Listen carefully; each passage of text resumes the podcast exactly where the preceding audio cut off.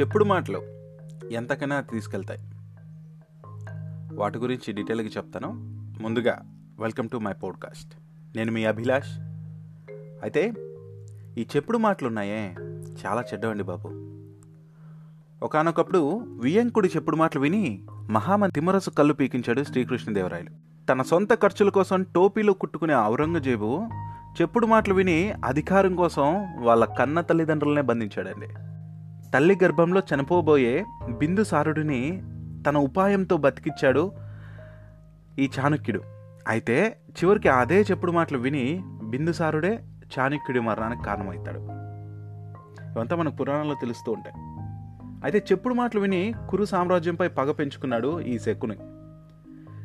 ఈ శకుని చెప్పుడు మాటలు విని ధృతరాష్ట్రుడు పాండవులపై యుద్ధం చేసి సర్వం కోల్పోయారు ఆ కౌరవులు అంతా. ఇక చెప్పుడు మాటలు విని రావణ బ్రహ్మ అంతటి మహాజ్ఞానే సీతమ్మ తల్లి అపహరించి రాముడితో యుద్ధానికి దిగి రాక్షసుడు అయ్యాడు కడకు మరణించాడు. చెప్పుడు మాటలు విని స్నేహాన్ని కోల్పోయిన వారు ఎందరో. చెప్పుడు మాటలు విని సంసారాలను నాశనం చేసుకున్న వారు మరికొందరు. చెప్పుడు మాటలు విని అధికారాన్ని కోల్పోయిన వారు ఎందరో ఉన్నారు. శకుని చెప్పుడు మాటలు వినడం వలన హస్తినాపుర మహాసామ్రాజ్యమే సర్వనాశనం అయింది మనం ఎంత బాస్?